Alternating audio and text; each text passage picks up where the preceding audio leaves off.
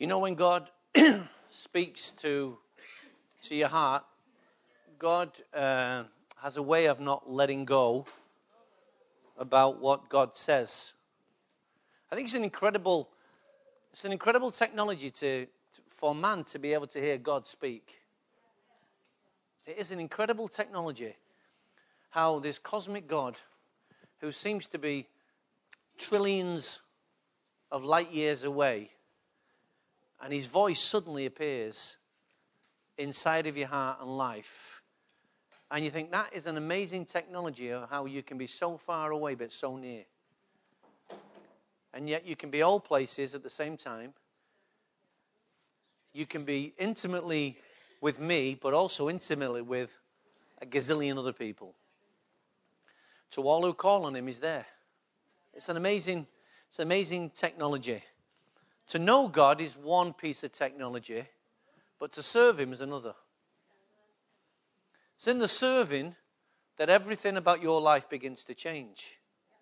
It's not just in the knowing, it's not just in the knowing, but it's actually in the doing that the knowing increases. You know, how many of us, when we do something, we get knowledge? We learn how not to do something or we learn how to do something better. By doing something, we get to know a person better. We get to know their ways, don't we? And uh, it's so important that we that in our knowing there is a doing. And I was thinking about this. These scriptures here on this screen right now are very powerful scriptures that God extends his righteous scepter from Zion. In other words, God from heaven extends his arm out and when God extends his right arm out, that symbolizes his power and his authority. So when God is towards a people, he stretches forth his hands towards them and he declares over them. Hello? If you know God, you know this. And he gives you that same power, his power, he lets you operate in that same power. Isn't that amazing? And but then we have to pass through gates. And in that scripture there, it talks about en route to those gates, there's obstacles. I don't know about you, but I found loads of them in my life. And whenever you want to do anything good for God, you'll find that the road is littered with obstacles. And to overcome those obstacles, we need faith. That's Isaiah 62, verse 10. And then as you pass through, there are walls, broken walls that need to be rebuilt. Have you noticed that? Look around you in society we have a communities full of broken walls. How many of you noticed that? If you look at, if you look at um, 50, oh, say, let's go back 100 years in our, our nation, 80 years, 60 years, when people's awareness of God and spirituality was at the forefront, you know, we had buildings, church buildings erected all over the place. Is that not true? Many of them now have become warehouses, restaurants, antiques, mosques, you name it. That's just a symbol of how the landscape has changed. The, look at the buildings, and it's a reflection of where the people have drifted and shifted. Yes? And then you see, when you rebuild broken walls, there are streets that need to be rebuilt. Isaiah 58, verse 12. We are now, God is bringing us to the people of the streets. Because we are the people of the streets. No one knows the streets better than the people who live in the streets. Amen?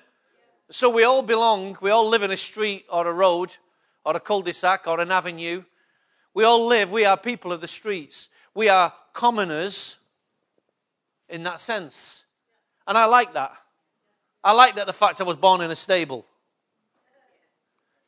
Yeah? I was born at home, I wasn't born in, in a hospital. I was born, I was, I was down with the people. Yeah? And then there's a point where God wants you to rule in the midst of your enemies. That's Psalm 110, verse 2. This is the kingdom, people. This is God's kingdom.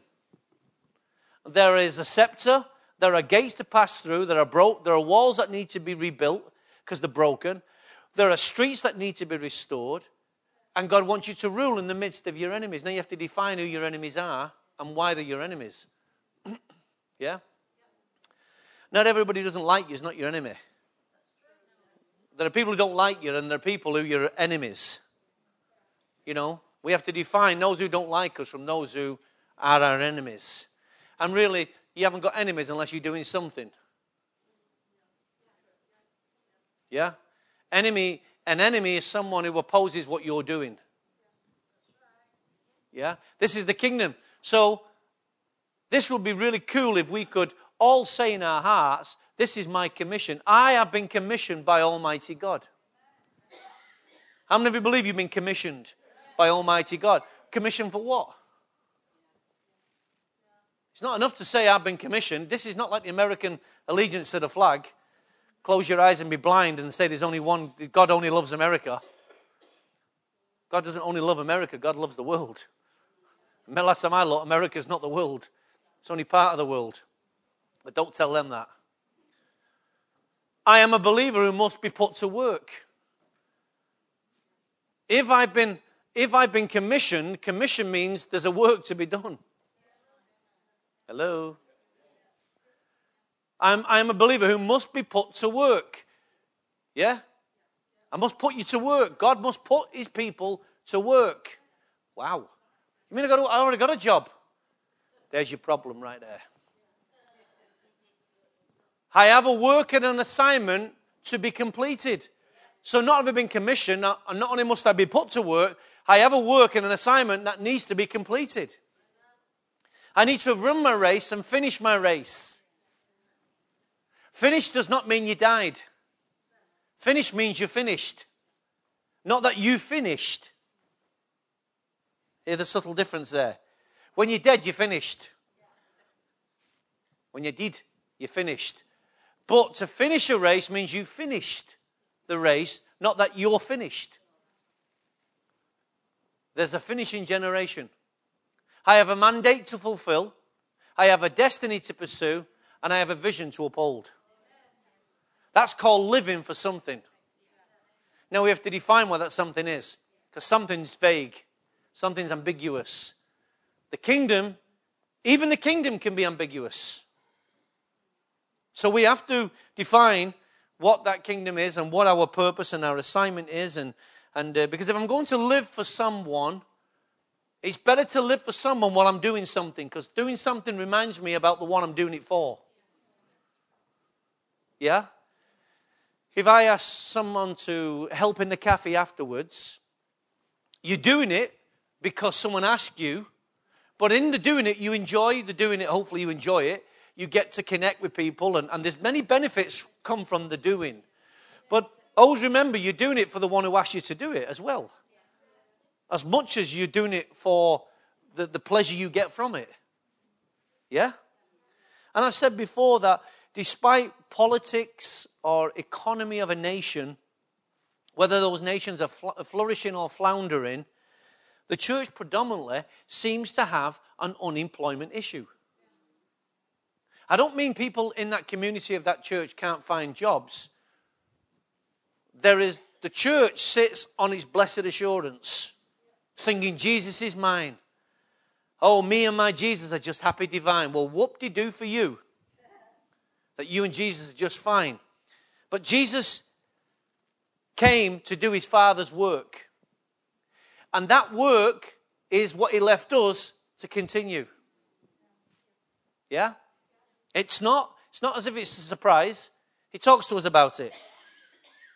And there are mega churches, and there are large, there are medium and small. The mega churches, or the large church churches think that the mega churches are doing all the work. The small churches think the large churches are doing the work. And the small churches don't think they're big enough to do it to be able to get involved in the work. So everybody thought somebody in fact, nobody was doing the work. But we sure know how to pack a building out. We sure know how to pack up the parking lot, the lot. We sure know how to create the, the, the, the impression that the church is doing something. Because we've learned to be good church attenders. Because ingrained in our culture was you must go to church on a Sunday. But we were never told to be the church. We were just told to go to church. So church was only something we did on Sunday because that's called being religious. Yeah? And then you get the other type of religion was to keep everybody in church. So we're in church on a Tuesday. We're in church on a Thursday. So we're in the Tuesday, we're at the Bible study. And on a Wednesday, we're at the prayer night. And in the Thursday, we're in the prayer night study night. And then we've got the youth night. Saturday night, it's yours. But you're not allowed to go anywhere. Not allowed to do anything, not allowed to go anywhere. Don't go to the cinema in case Jesus comes back and he doesn't like the movie you're watching and leaves without you and then come back to church on a Sunday, and all we had was church, church, church, church, church, until people got sick to the death of church. So all we had was a church life, but we didn't have a Christ life. And you know that's still going on today. Many churches still want the people at church two and three four times a week. Get a life. Raise a family. Now, notice I'm not saying don't go to church. I'm saying be the church. If you be the church, then going to church makes sense. Going, coming here this morning was for you and for us. The world couldn't give a rip about whether you go to church or not. Really couldn't give a rip about whether you go to church or not. It's not interested. Because you got something out of it, they got a in bed. You going to, you going to church is not on their radar. But you, but what they need is they need to see your life on a Monday to Friday. So they need to see the church before they ever go to church. True? And we, like wilting flowers, we're dying in the world, and then we get into church and, oh, pray for me. It's hard out there. Get a life. Now, here's the problem. We say in our minds, this is what we say I have a job and I have a faith. So just think of that for a minute in your mind when you say those two things. What you are saying is, I have a job, which is over here, and I have a faith which is over here. In your mind, you've compartmentalized them and you've separated them. True? Job is what I do Monday to Friday. Faith is what I do on a weekend. And we've separated the two, and there lies the issue in the kingdom. That you see what you do on a Monday to Friday as a job. So when do you ever go to work? Well, I do go to work. I go to work Monday to Friday. That's in the physical context of I have a job. You've translated your work as your job, but there is a spiritual work. And if you're in church all the time and then you go to work, when do you ever go to work? Think about this. How can you ever go have a work in the kingdom if you have a job and then at weekend you're in church? Scratch your head about that one. The reason why is because you don't see your job as your work. You've separated the two and compartmentalized them, and then you expect somebody else to show you what your work is. And then here's the deception, and, and I'm not minimizing what we ask you to do here by saying this. I'm just making this, making this a point. We ask you to serve in the cafe, for instance, or on the door, you think now you've got a spiritual work. That's still about us. That has nothing to do with the commission. Hello? So, when do I actually go to work? Spiritual work. Well, the truth is, you go to work every day. But the, but the, the other issue is, you leave your faith at home and you believe at home and only bring it out at a weekend. And the issue is, unless you combine your work with your faith, you'll never have, you'll never tap into, you'll never discover, you'll never see the beauty or the fruit of where you're supposed to be and the people you're supposed to be with, that, that's your work. That work demands your faith. That work, when you're working for a tyrant boss, your faith and belief is needed. When you're working for a slave master who's constantly threatening you all the time, if you can't do it, we'll find someone else. And you're living under that, you're working under that oppressive regime, regime. God is using that. That's your work. Because God actually says to the slaves, don't look how God speaks to the slaves in the, in, in, in uh, the book of Titus. Slaves, obey your masters. Now, we're not slaves in that sense, but it's sure sometimes when we, when we work for big corporations, we feel like we're just a number. We feel like we're a slave, but that's where our light and our life has got to shine. That's your work right there. Because if you're at work all week and at church all weekend, you have no time to do any work for God. If we understand it and put it in that context. But if we take our faith to work, then I'm got a spiritual work seven days a week. Hello? You mean I've got to take my faith to work? Yeah, that's what I just said. Hebrews 4, verse 2 says this We also had the gospel preached to us, just as they did, but the message they heard was of no value to them because those who heard it did not combine with faith. Without faith, it's impossible to what? Go and finish it off. Please God. Doesn't say it in that scripture, but I'm just adding that on. So the key word there is combine. The word there is combine. They did not combine what they knew and what they had. This is the problem with the charismatic church. It does not combine its faith with anything else. It separates what it does from who they are.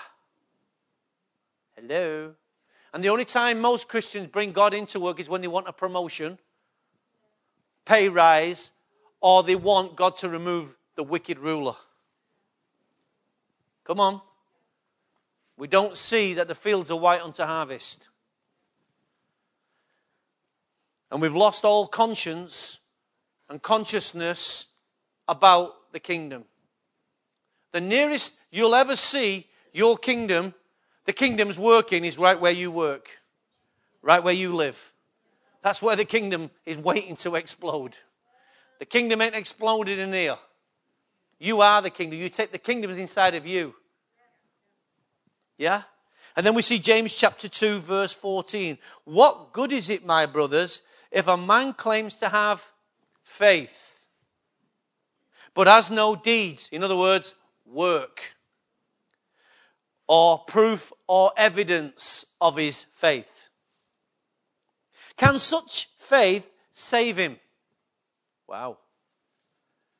Key point is the believers need to combine their faith with work, deeds, action.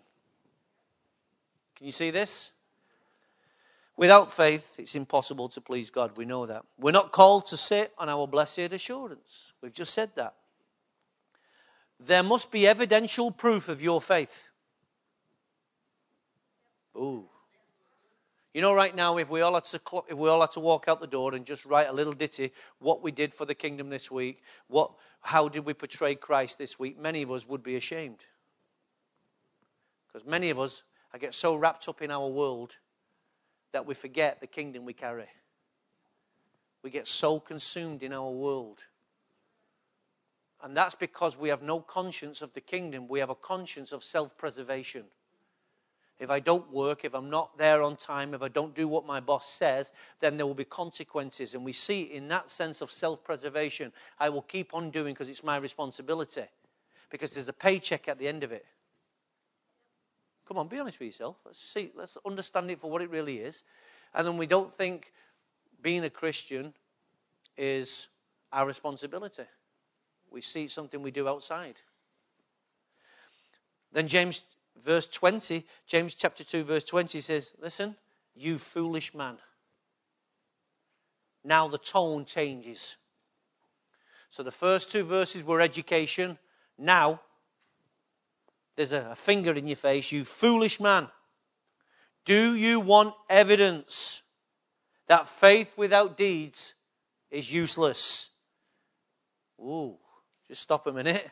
Well, I'm going to say, I'm going to be cynical here for a second if I can. Well, the evidence is all around. The evidence is we have learned to get by without faith. We've learned to get by without God. Most churches don't need God, they just need members. They just need members. Don't bring God into it. And so we'll create all these religious rules to keep God out of it so that the people will keep on coming. Let's just remove the furniture for a minute and let's get a little bit more up tempo, charismatic. We can sing all our songs, but it's still all about us. So let's not just blame what we think is religion. Religion comes in many, many packages.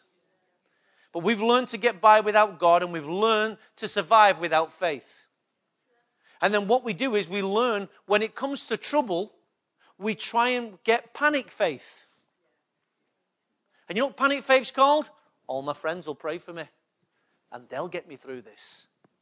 Well, they're the same as you, honey. They don't have faith. The good friends. But if they don't have faith, then guess what? Faithless is praying for faithless. What we need is faith praying for the faithless. We need faith. We've just read that it's impossible to please God without But in the workplace, there's a lot of faithfulness, there's a lot of faithlessness. Yeah? James 2 22. Also, let me go back to that verse 20. You foolish man, do you want evidence that faith without deeds is useless? Well, the evidence is all around. Like I've just said, most believers are unproductive and fruitless outside of the church building. The key point now is their foolishness of thought and their practice. They are trying to live a faith without evidence. Hello? That's the story of the church. We're trying to live a faith without faith. I believe, I believe, I believe. Ain't Kansas yet towed over, just clicking little red heels. I believe, I believe. That's not faith. That's called wishful thinking.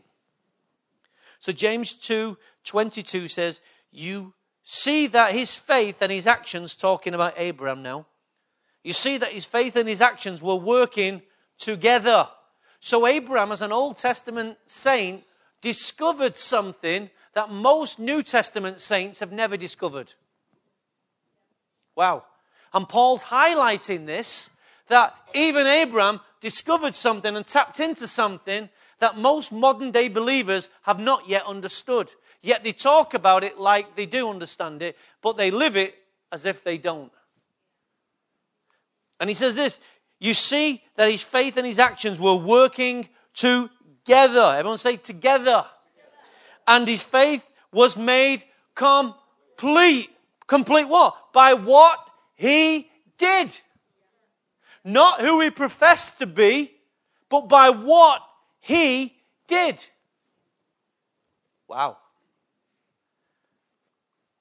It's not what you know that makes a difference. It's what you can combine with what you know. Can I put it into action? So the key thought of combining is faith must be combined to action. Hello? So next week you go into your prayer room and, you, and you're praying faith. That's great. Nothing wrong with praying. Absolutely fantastic. But at some point you've got to come out of the closet. Hello? Well, my job is just to pray. No, it's not. Because that's not what the commission's about.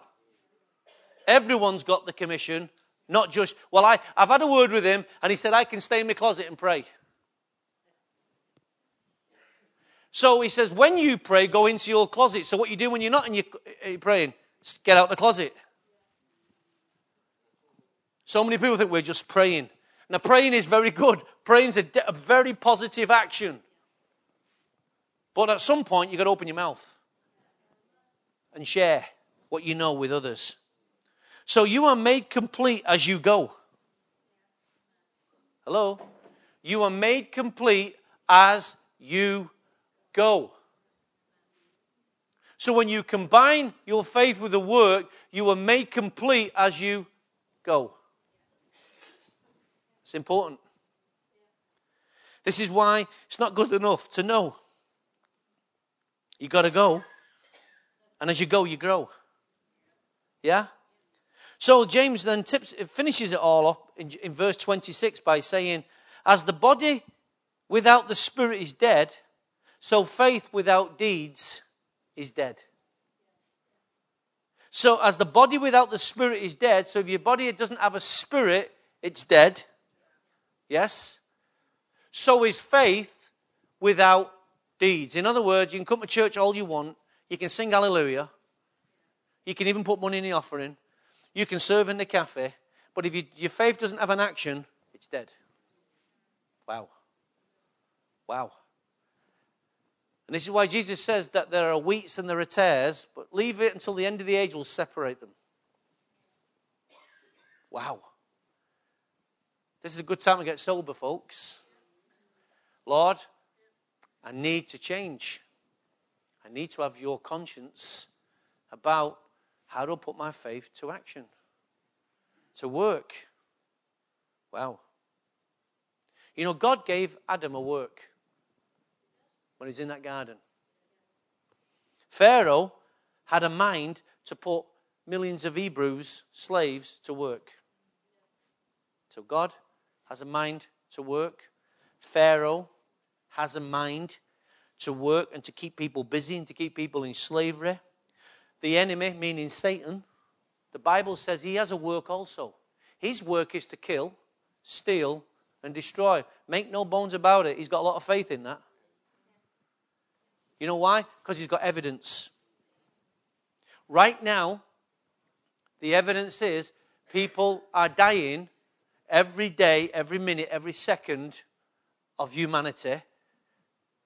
And the enemy has stole, he's destroyed people's lives. Many people are caught in captivity. Right? They're not all on drugs, they're not all on drink, but captivity comes in so many varieties. But guess what? The grave is still the end result. You know, the Bible says the grave has, has a limitless appetite, it feeds on flesh.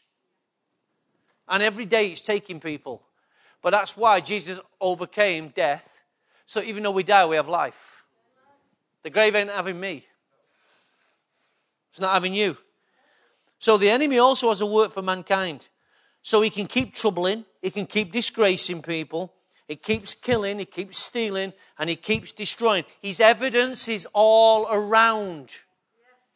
He combines his faith with his work. He's taken many of your friends. He's taken many of your loved ones. He's taken your friends through sickness, through trouble, through hardships, through suicide, through addictions, He's taking people's lives every day. We see the evidence of his work every day. He's a master at it, he's skilled at it. Wow. Pharaoh had evidence, Satan has evidence. But Jesus said, I came to destroy all the works of the evil one. So Jesus came, Jesus' work was to overthrow the work of the enemy. So the enemy, so even Jesus, by his own definition, by his own assignment, was telling us, I've come because he's got a job, he's got a work, so I have to come to overcome his work. Wow. Jesus also told us from, from the rise of the sun to the going down, he's always at his father's business. He's at work. So Jesus was said, you know, if I'm about my father's business, wherever Jesus went, he was at work. He was at work. Wherever he went, he was at work. That's the same mentality you and I must adopt. Wherever we go, we're at work. We're not, we don't go to our job and leave our faith, but our faith and our work together, that's our work. I can combine the two in my work, in my job. Well, I'm doing my job. Well, does that mean I can preach? No, it doesn't mean you preach. You're not paid to preach. You pay to work. Well, what do you mean? Duh. When you get opportunities, let your light shine. Before you speak, shine. Amen? Are you getting this? We need a footprint in life. We need people need to see who we are, where we've been. Everybody needs a footprint. You've seen that thing, haven't you? Footprints. When you couldn't carry yourself and then you, you found out Jesus carried you. Yeah? But we need a footprint. Wherever, where I work, in my work, I need my own footprint. God, give me my footprint. In my work. That's why He gave you a work, so you could have a footprint. We need a footprint in the, the neighborhoods. We need a footprint in the streets. We need a footprint back where the broken walls. We need a footprint where the gates are. We need a footprint in the midst of our enemies. We need footprints, people. This is the kingdom. I have been commissioned by Almighty God. I'm a believer who must be put to work. I have a work and an assignment to be completed. You all agreed with that? I have a mandate to fulfill. I have a destiny to pursue. I have a vision to fulfill or to pursue. I need a footprint. I don't need a backside imprint. I need a footprint.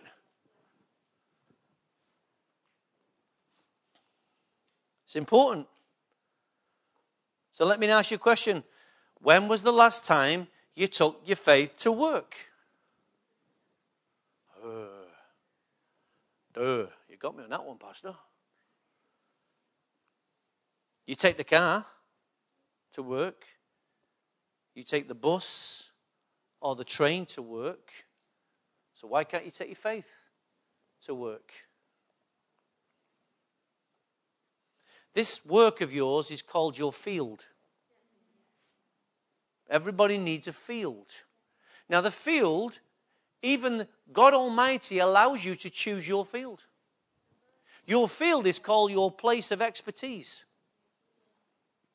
Your field is where you work. Hello? Your field is where you work. Your field is where your skills, your knowledge, are put to test. Yeah? It's called your profession. Your chosen profession. You went to college, university, wherever you went to study to do your job, that's your field. God's give you skills and ability to, to rise in that field. But you've got to see that field as not as your job, but as your spiritual work. Take your faith to work. Don't leave it at home.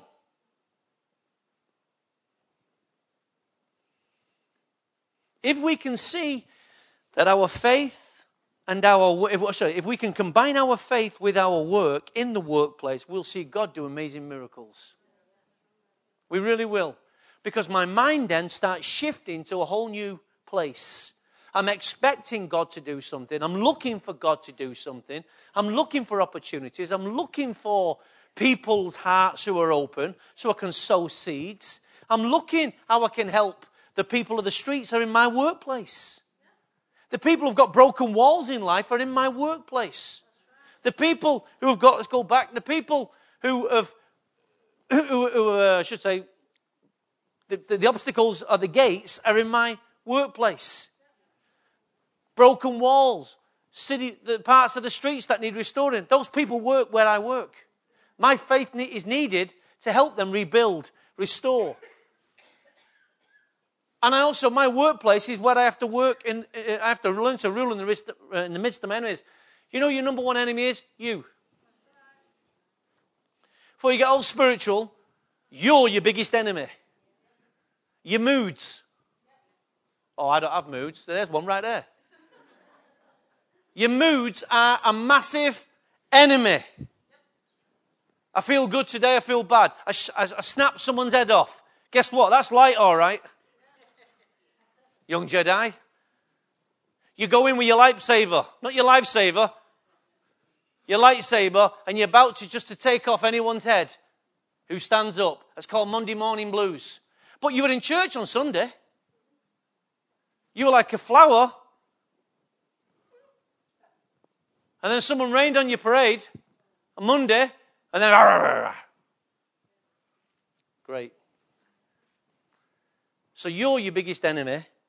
Your thoughts towards others are an enemy.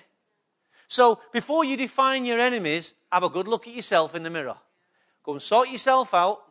Go and have a drink of water, slap your face, whatever you got to do. Put your makeup on, fellas. And then go back out and think, remember, um, this is my work. This is my work. So, how many of you know good deeds are not done by walking into a church? They're done when you walk out of the church and help others. Now, you all, sorry, what did you just say then? Did you all agree with that? Ah, okay, so now you're on the same page. Oh, yes, right, Pastor. Absolutely. I love that. It's fantastic. But you're speaking about somebody else. So if if that is true, which you've all just said it is, yeah? So the church are the condemned. If good deeds are, not done by walking into the church, they're done by when you walk out of the church, you've got to ask yourself who they're going to be done by. Go on, have a good look at yourself. Go on. He's talking to me. Yeah, yeah. He's talking to us, not you, us. Because we're all in this bracket together. We're all in this bracket together, church. Look at these empty seats. These empty seats will always remain empty until we go and talk to others. And I pray there'll always be empty seats. No matter how big we get, there'll always be empty seats. These seats are a reminder that there's still people to reach. There's still deeds to be done. These seats don't remind me that someone couldn't be bothered to get out of bed this morning. These seats remind me that there's still people to reach. The moment you have a full church, you don't think there's a need anymore. You think you're doing well. So good sometimes empty seats can be a blessing. The reminders of our church still is here to rebuild walls, restore streets. So good deeds are done, not done by walking into a church. How many of you know that? They're done when you walk, when you walk out of the church and help others. So that's where that's how we rebuild walls. That's how we restore streets. We help. We've got to look for ways. There's people in your workplace. You don't have to go into the precinct and shove a, shove a, a plaque over your head saying, I love people. Just look for the Holy Spirit to lead you to someone in your work. You can do a good deed to someone in your work. The workplace is the most powerful place you could ever be. That's why God's put you there. Well, I don't go to work. Well, find a neighborhood then. Go and join a group. I'd have to leave church. No, you wouldn't. You can combine. Hmm. Remember that word? I can combine. Why? Because my faith needs to be taken to a group. Doesn't mean say you can't go to one and not the other. You can, because guess what? You're not in church every day of the week. We sorted that a long time ago. We had that circumcision a long time ago. Well, the world's a, dead, but yeah, but that's what we're called to be in. We're just, we're just also called that the world mustn't be inside us. So good deeds are not done inside of the church. I'm glad we all understand that and we all agree with that. So the issue is now, Lord, help me to do good deeds. Help me to combine my faith with a work. Help it. Help me, oh God. Lead me, oh God, because God's waiting to lead you. Believe me. Now, here's the issue. When He leads you, you can't turn and say, Hey, I didn't mean that one. I didn't mean that scuffer. I didn't mean I have to go and help the helpless, the homeless. You said you were volunteering for work. I'm sure when you said, Holy Spirit, lead me, that's what He did. He led you. Some of the projects, some of the programs, some of the people that you will visit will not be of your choosing. God will lead us to all kinds of living creatures. But remember, there is a particular people group designed for you. Hello? There's a particular people group that belong to you, got your name on it. It's your assignment. But if you only ever go to this and, and your life's so ordered that you only ever with your friends, guess what? That's not your group. That's your friends. Not wrong with friends. Friends are good, providing they're going the right way. There's all kinds of friends. So, Work is where people, would you, would you agree with this? Work is where people get a real good look at both you and your character. I'm sure by now most people know your character in word. If you mention the word James, James Smith, for instance, whoever James Smith is, and everyone will have an opinion on Smith. Oh, Smith is a good guy. Smith is a good guy. Oh, yeah. Or someone will say, Smithy, well, yeah, well. Someone's got a different opinion. So when, if they mention your name in work, what is the first thing you think people's going to think of about you? Think about that, write that question down and answer it yourself, and then go and change it. Go and change it. Because if you think, oh, everybody loves me, wake up, smell the coffee. Not everybody does love you. Right? You're not there to be liked. But it sure helps if you are. You're there to be employed. But being liked is good. Don't get me wrong. Being liked is good. I like to be liked. Right? I've, listen, I've had unlike and I've had like, and I know which one I prefer. Yeah? I wish they put unlike on Facebook. I really do. There's a lot of stuff I would just say, don't like it. Why does everything have to be like? There must be an alternative. Unlike. Work is where people get to see whether I am the model, where I model the message that I proclaim on Sunday. If you're cursing in work, oy, if you're cursing in work, then how bad is your model? Well, I just, it's the, it's the factory language. But you're not meant to be the factory language. You're meant to be a different person. You know, I worked in, when you work in a printing factory, just like most companies, you, the people have a factory language. And it's almost like they swear and, and, and you know, F bomb, loads of F bombs going off, you know, and all kinds of B bombs going off. It's, it's, it's toxic warfare. And it's amazing. When some people come out of work, they've just got this different language. They go home and they don't use that language. And then they go home in, in, in a different environment and, hello dear, how's your day? And they learn to speak and control their voice and their, their thinking differently because they know at home they won't get away with it. But we're just being people. That's the women and the men. But guess what? You can't be party to that. Because you're meant to model the message that you preach or the, the, the message you believe. I tried it. Listen, I lived the other way. I was one of the worst saints ever. I was a bad saint. I wasn't a saint, I was a sinner who thought he was a saint. And my language was blue. Same as that. I'm not proud of it. But God gave me the opportunity to change my reputation in that factory. And by God's grace, I did. And all the factory looked to me to eventually, uh, they eventually looked to me as a standard bearer. They knew I would not compromise my faith. God gave me the opportunity to turn my reputation round. So when I walked out of that factory, I knew my work had been done. That was one chapter of my life where I know I left better than I entered. Every company that you work for, you don't know how long you're going to be there. You must leave that company better than you walk, you walked into it. That's what being a Christian's about. If people can pick holes at your moral character, that's a problem. Me and Phil were only saying this the other night. I don't care if you don't like what I believe, because it's an opinion. But when you challenge my character and you can find evidence, I'm in trouble.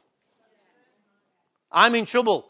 You might not agree with me that Jesus is Lord. That's perfectly fine. That's called you have your, enti- you're entitled to your belief. I'm entitled to mine. There's room for that. That's why my work is to be in there to be salt and light. But if they say my character is this and that, I'm a gossiper, I'm a backbiter, I steal, I do all that, guess what? Whoa, whoa, whoa, whoa, whoa, Kimosabe. Then why would anybody want to become like me? They already are. So there's a big difference.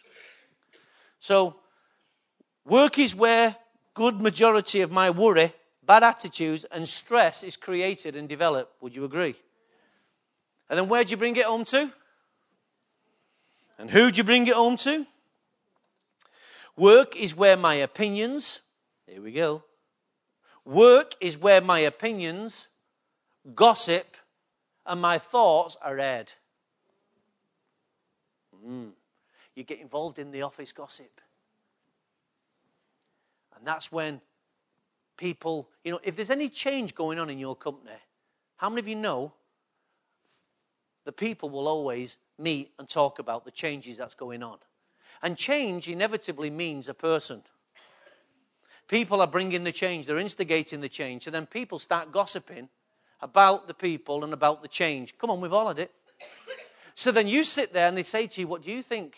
Oof, what do I think? And you think because you're in that environment, it entitles you to an opinion.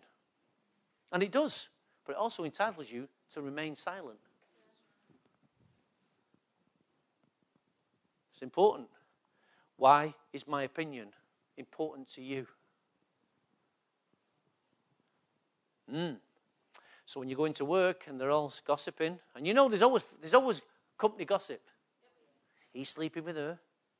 She's sleeping with her. He's hoping to sleep with her. What did you do at weekend? Trying to sleep with her. And then you get involved in the conversation. Ah, she's all right, isn't she? Whoa, whoa, whoa, Kimosabe.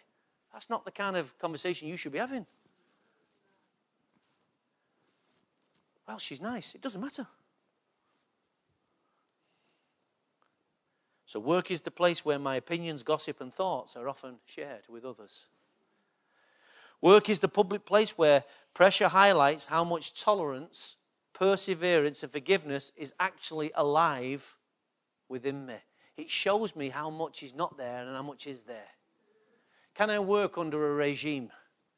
Can I work under poor conditions? Can I work under poor pay? and still keep a smile on my face. That's the challenge, folks. This is why your work and your faith is needed in your work. All the challenges, I said, majority of challenges in life come from the workplace. The strain and the stress are all come out of the work. You carry it on then into the family. The family picks up your stress. And then we say, well, he's got problems. And then what happens is marriages don't talk about what's going on because dad's, dad's under stress right now. So don't talk to him, kids, because there's things going on at work. So why should the kids have to pay for it? And then dad's just as moody with his own family as he is, is with his work family. And it shows how much intolerance you've got, and it shows how, how your character's poor, and it shows how indisciplined you are, and it shows, and then you come to church and you worship intensely. Oh God, I need you now. Why? Because it's all emotion. God, you've got to come out of the heavens right now and help me. God says, Whoa, calm down. Come to me in intimacy. Lord, when you come in intimacy, it has, it has its own way of causing you to think how you approach. And as you approach, you kind of see yourself as a dipstick. And as you, see, as you see yourself as a dipstick, it has a humbling effect upon you. And then you say, God, and he goes, Yes, I know. Say it anyway. I'm a dipstick. God says, Yes, I know. We've been waiting. Me, the Father, Holy Ghost. Yes, he's a dipstick. And he gets on his knees and he says, Lord, forgive me. Yes. Sorry, Lord. Agreeing these, agreeing these things we've just spoken about, don't you think the workplace is where your faith is meant to be. Can you see just those small evidence of what the workplace produces? Is it not good for us to be in the workplace? Course it is.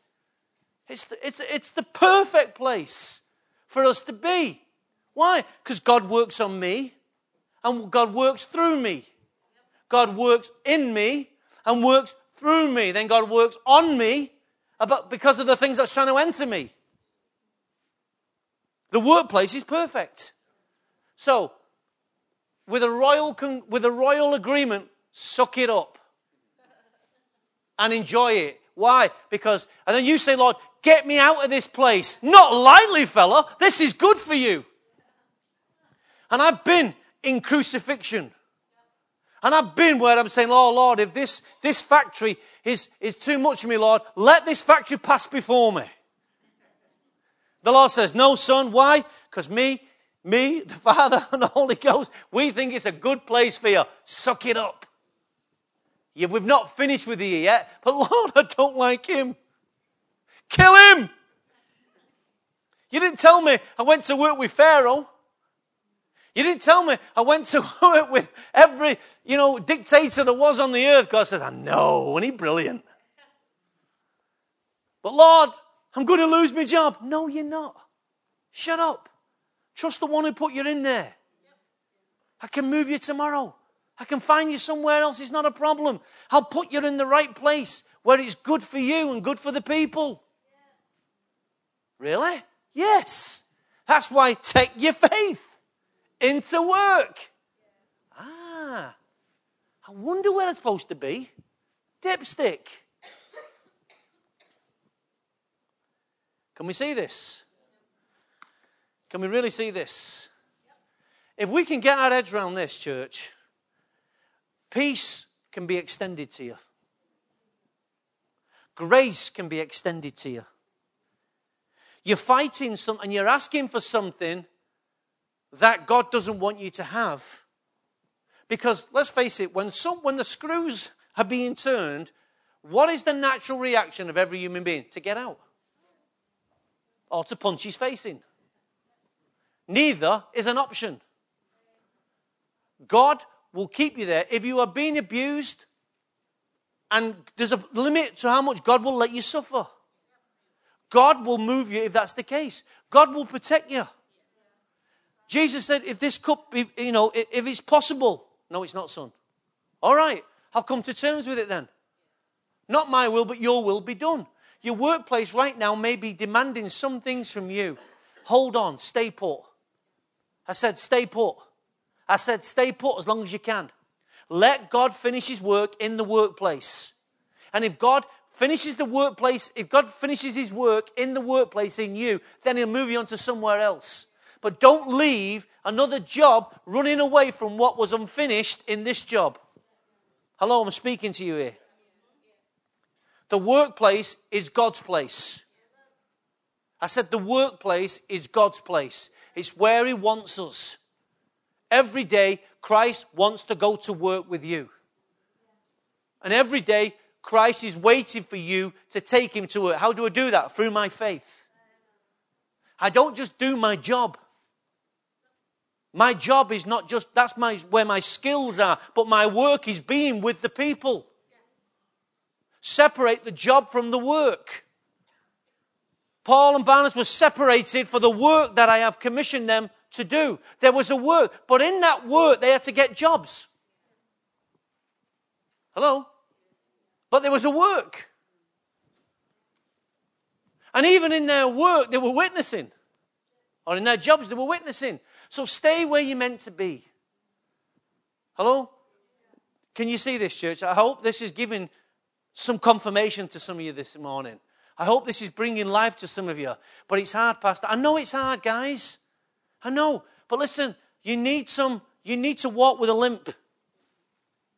The Holy Spirit needs to have His hands upon your life. Some things have to change, and they ain't changing in here. They're changing out there. It's where God wants you to be salt and light. Amen? So let's stand to our feet. I hope this has encouraged you. I really do because it's meant to encourage you. A tough message is meant to encourage you because this is where you're meant to be. It's meant to be. There's many times, you know, when I wanted to go to leave this job and go and get a job. Right? I'm not saying this isn't a job, but I want to be with people. I want to be with people. When I left my company and I came here, I tried to spin both plates because they wanted me to work some nights. So when I first took this pastor uh, role on, I was working nights. You lot didn't know. I was still working nights and still and then getting up, having a couple of hours sleep and coming here during the day and trying to pastor. And God says to me, What the hell are you doing? And I just said, Well, I'm trying to earn a bit of money as well. I'm being honest. Because you didn't pay well, not you didn't pay me, the church didn't pay me. And I left for a considerably, considerably lot less money than what I was on because I was on, I was professional in that sense. They pay professional money. Didn't feel like a professional, but I got the money out of it anyway. And God said to me, I called you out to come and do this work. This work. He didn't say, I told you to leave that job to come to this job because this isn't a job, this is a work. This is where I need your faith in this work. But Lord, I want to be around people. He says, okay, that's a different question. I want to be around, and I still want to be around people. It's lonely up there.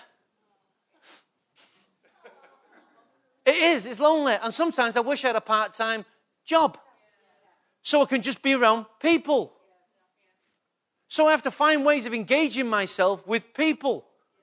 And because I'm a talker, I don't even notice that. I'm a talker. So I'll go to a cafe and I'll just engage in conversation. And I just seem to be able to talk to people. That's it. That's it. Just smile, put a smile on you, and just talk. Inquire about people. Don't be nosy. But inquire. But don't be nosy. So I just talk, talk, talk. And I love it. And I walk out and I think, thank Lord. Great. I got a cup of coffee, I got fed, and I had a good conversation.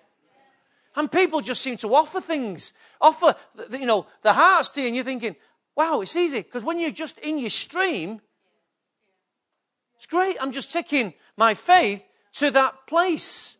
And it's easy. It's easy when you're just talking. But if you think, I've got to go and preach to her now, don't go and preach, just go and talk. Just talk to people. Be human. Just be human. Don't be a nutter. Don't say, I was thinking this morning, John 3.16, you fall right into that category. Nutter. So, let's put our hands together, if we will. Lord, and let's just go back to that statement we made at the beginning. This is the kingdom. Lord, I have been commissioned by the Almighty God. Forgive me, Lord, for separating compartmentalizing a job from a work. I'm a believer who must be put to work. I have a work and an assignment that must be completed. I have a mandate to fulfill, I have a destiny to pursue, and I have a vision to uphold. Lord, I need to be salt and light in the workplace. Let my faith rise. Use me naturally supernaturally in the workplace. Lord, this is my prayer this morning. Lord, and my prayer for the church this morning, Lord, is you take these words and sow them into people's hearts. Lord, that you would severely, Lord, prod the conscience and the heart of your people.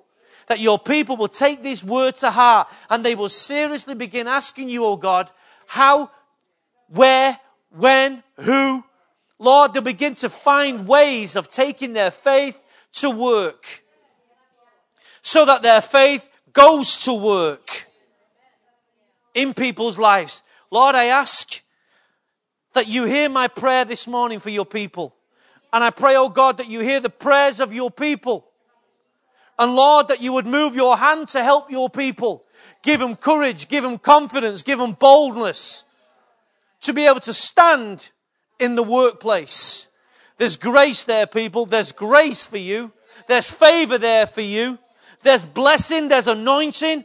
If you just stand, having done all, stand in the workplace. In Jesus' name. Amen. Come on, let's give the Lord a standing ovation.